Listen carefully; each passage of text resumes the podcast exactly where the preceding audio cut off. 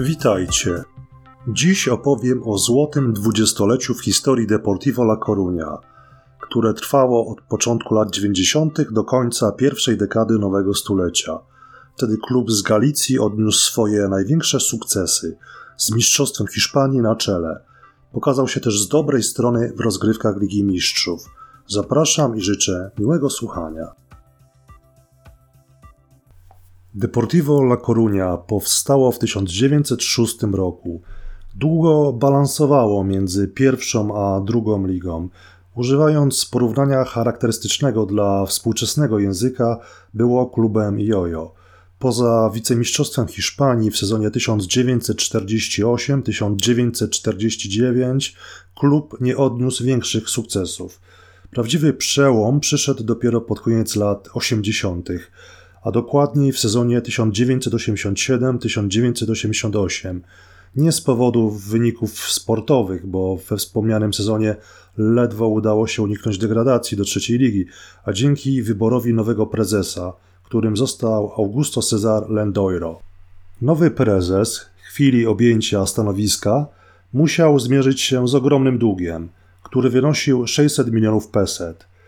Zaistniałej sytuacji finansowej ciężko było o wzmocnienia, które były konieczne, bo jakość drużyny nie gwarantowała walki o wyższe cele w kolejnym sezonie.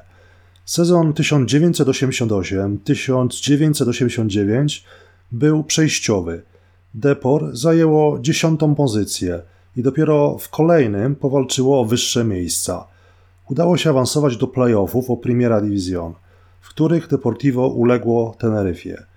Niemniej jednak klub zmierzał w dobrym kierunku. Długi zmalał o połowę w ciągu dwóch lat, a sezon 1990-1991 dał upragniony awans do elity, kiedy to zajęli drugie miejsce w Segunda. Los Blanquiazules wrócili do Primera División po prawie 20 latach. W pierwszym sezonie po powrocie cudem uniknęli spadku, wygrywając baraże z Betisem. Drużyna ustabilizowała formę, okrzepła i w kolejnym sezonie sprawiła nie lada niespodziankę, kończąc rozgrywki na trzecim miejscu. Trzon zespołu stanowili Brazylijczycy Bebeto, Mauro Silva i Donato, a także trójka Hiszpanów Fran, Adolfo Aldana i Luis López Recarte. Bebeto został królem strzelców, a drużyna zakwalifikowała się po raz pierwszy do europejskich pucharów. Był wtedy sezon 1992-1993. Mniej więcej wtedy narodziło się określenie Super Depor w odniesieniu do drużyny prowadzonej przez Arsenio Iglesiasa. W swoim pierwszym meczu w europejskich pucharach Super Depor zmierzyło się z Alborgiem, z którym przegrało 0-1 w Danii. W rewanżu Hiszpanie nie pozostawili jednak Duńczykom żadnych złudzeń, wygrywając 5-0. Następnie Deportivo wyeliminowało Aston Villa. Przygoda pucharowa zakończyła się na Intrakcie Frankfurt z którym odpadli na etapie 1-8 finału w ówczesnym Pucharze UEFA. Kolejne lata były jeszcze lepsze. Drużyna z Galicji zdobyła dwukrotnie wicemistrzostwo Hiszpanii. Gdyby nie zmarnowany rzut karny w 88 minucie przez Mirosława Dziukicza podczas ostatniego meczu sezonu 1993-1994 przeciwko Walencji, Depor zostałoby mistrzem. Do rzutów karnych był wyznaczony Donato – ale został wcześniej zmieniony. Bebeto nie czuł się na siłach, aby podejść do jedenastki, gdyż miał na koncie kilka pudeł w tym sezonie, właśnie z karnych. Dżukic strzelił za lekko i bramkarz Walencji wyczuł jego intencje. Rok później wreszcie udało się coś wygrać. Do gabloty trafił Puchar Hiszpanii po zwycięstwie 2 do 1 z Walencją. Mecz rozgrywany był na Santiago Bernabeu. Ze względu na ulewę został przerwany w 79 minucie przy wyniku 1-1. Trzy dni później spotkanie zostało dokończone od wspomnianej 79 minuty, a dwie minuty po wznowieniu meczu napastnik Alfredo Santa Elena zdobył zwycięską bramkę dla Deportivo. Siedmioletni kontrakt telewizyjny z Kanał Plus, podpisany w 1996 roku, przyniósł na obecne pieniądze 135 milionów euro – dla Deportivo oznaczało to wyprawę na zakupy. Do klubu przyszedł Rivaldo, który po Igrzyskach Olimpijskich w Atlancie był dogadany z włoską Parmą.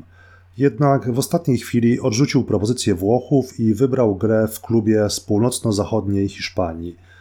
Deportivo za wzmocnieniami rozglądało się głównie w Portugalii i to właśnie z tego kraju przyszedł Nureddin Naibet, Helder i Nuno Espirito Santo, obecny trener Wolverhampton. Sprowadzony z Palmeiras, Rivaldo miał kapitalny sezon. W debiutanckim sezonie strzelił 21 goli, ponad 1 trzecią ligowego dorobku Deportivo, walnie przyczyniając się do wywalczenia trzeciego miejsca w lidze. Jak się później okazało, pierwszy sezon Brazylijczyka w Deportivo był zarazem jego ostatnim. Rivaldo zwrócił na siebie uwagę Barcelony i przeniósł się do stolicy Katalonii za równowartość 21 milionów funtów – tuż przed rozpoczęciem sezonu 1997-1998, pozostawiając niewiele czasu na znalezienie kogoś, kto mógłby go godnie zastąpić. Konsekwencją tego było dopiero 12 miejsce w lidze na koniec sezonu. Żeby uświadomić Państwu, jak słaby był to sezon, wystarczy wspomnieć, że przez cały czas jego trwania Deportivo ani razu nie udało się wedrzeć do pierwszej dziesiątki. Coś należało zmienić, zmieniono więc trenera. Prezes Lendoiro mianował Javiera Iruretę nowym szkoleniowcem. Na początku sezonu 1998-1999. Jak się później okazało, był to strzał w dziesiątkę. Lendoiro był pod wrażeniem gry sąsiadów z Celty Vigo, których Irureta trenował w poprzednim sezonie. Mimo posiadania przeciętnego składu i niewielkich możliwości finansowych, Celta zajęła szóste miejsce w lidze. Javier Irureta otrzymał od zarządu swobodę w doborze nowych piłkarzy do drużyny. Za Irurety do Deportivo zostali sprowadzeni Gabriel Schurer, Turu Flores, Manuel Pablo i Pauleta. Nowy trener preferował ustawienie 4-2-3-1, które szybko udało się zaadoptować w Deportivo. Spokój w tyłach zapewniał Mauro Silva – Inny z Brazylijczyków, Jalminia, zajmował przestrzeń między atakiem a pomocą, jako dziesiątka. Bardzo szeroko grał lewy pomocnik Fran, a ofensywnie usposobiony obrońca Enrique Romero tworzył okazję na skrzydle, obiegając wspomnianego Frana i szukając polu karnym Turu Floresa. Sezon zaczął się jednak nie najlepiej. Deportivo nie mogło złapać równej formy na dłuższy okres czasu – po 13 kolejkach Los Blanki Azules byli nawet drudzy w tabeli, by cztery kolejki później spaść na 12 miejsce. Ostatecznie zakończyli rozgrywki na szóstym miejscu, dochodząc także do półfinału Copa del Rey. Lendoiro wyruszył ponownie na zakupy i latem 1999 roku sprowadził do klubu Slawisza Jokanowicza i Roya McKaya z Teneryfę którzy mieli za sobą bardzo udany sezon w klubie z Wysp Kanaryjskich. Roy Mackay miał świetne wejście do Depor. Strzelił hat w debiucie w wygranym 4-1 meczu za Lawesz na Riazor. Jedno zwycięstwo w następnych czterech meczach sprawiło, że La Coruña spadła na siódme miejsce. Po porażce 2-0 z Walencją przyszła podnosząca morale wygrana 2-1 z Barceloną, która rozpoczęła serię siedmiu zwycięstw – windowując Deportivo La Coruña na pierwsze miejsce w tabeli. Nerwowe występy w kolejnych czterech spotkaniach zaowocowały tylko jednym punktem. Real Saragossa, gdzie znakomity sezon rozgrywał Savo Miloszewicz, niebezpiecznie deptał po piętach.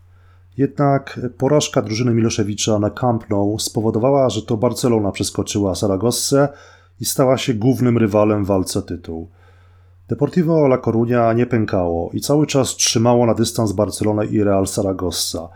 Barcelona Luisa Van Gala w ostatnich trzech meczach sezonu zdobyła zaledwie dwa punkty, co spowodowało, że Deportivo mogło świętować tytuł.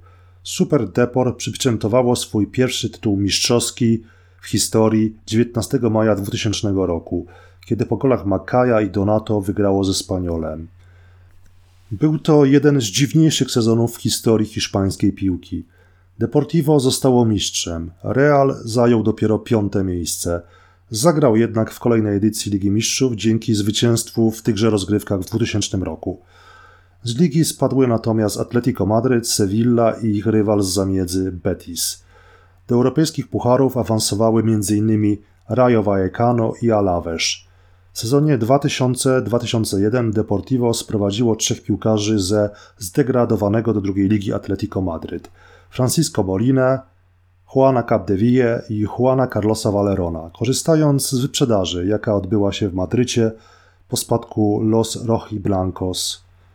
Aldo Duscher przyszedł, aby zastąpić starzejącego się Mauro Silva, a Diego Tristan i Walter Pandiani wzmocnili konkurencję w ataku.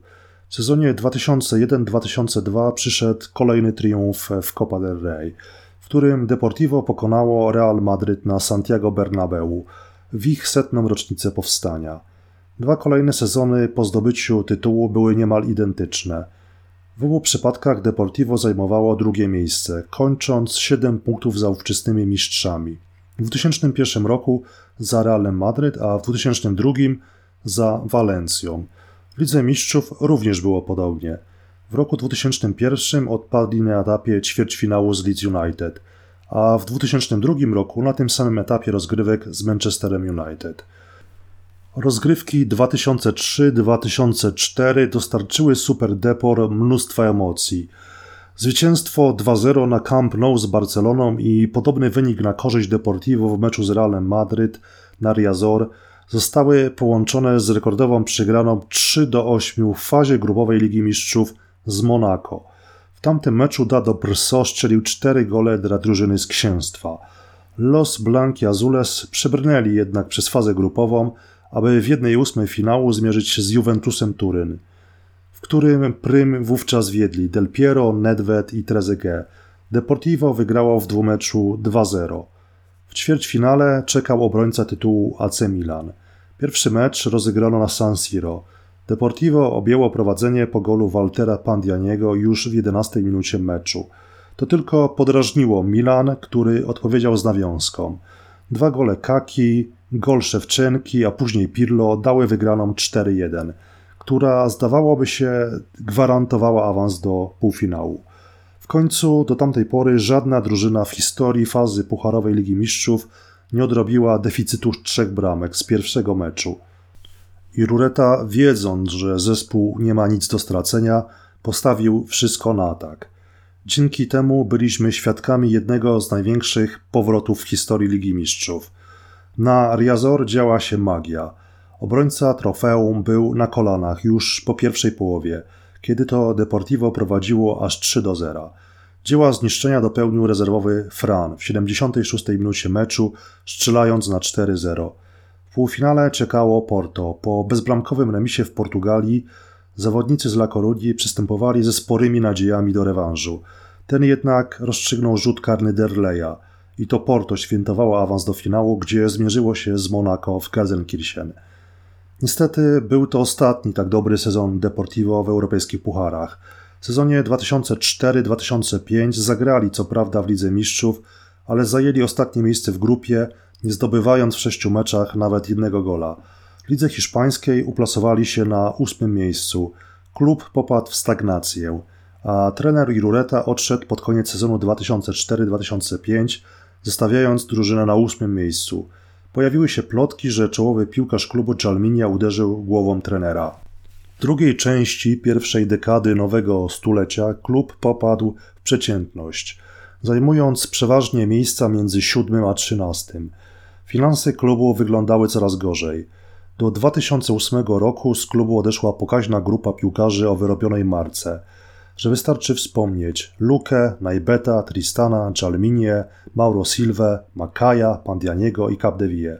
Powodem były długi klubu, które uniemożliwiały dalsze utrzymywanie takich nazwisk. Prezes Lendoiro skupił się na pozyskiwaniu młodych, zdolnych, ale niestety różnie z tym bywało. Deportivo La Coruña po porażce z Walencją spadło z ligi, z tym samym zespołem, który odebrał im mistrzostwo 17 lat wcześniej. Deportivo stało się klubem jojo, balansując między La Liga a Segunda. Dopełnieniem katastrofy był spadek w 2020 roku do Segunda B, czyli na trzeci poziom rozgrywkowy, z którego bardzo ciężko się wydostać, gdyż gra tam 80 drużyn, a tylko 4 mogą awansować wyżej.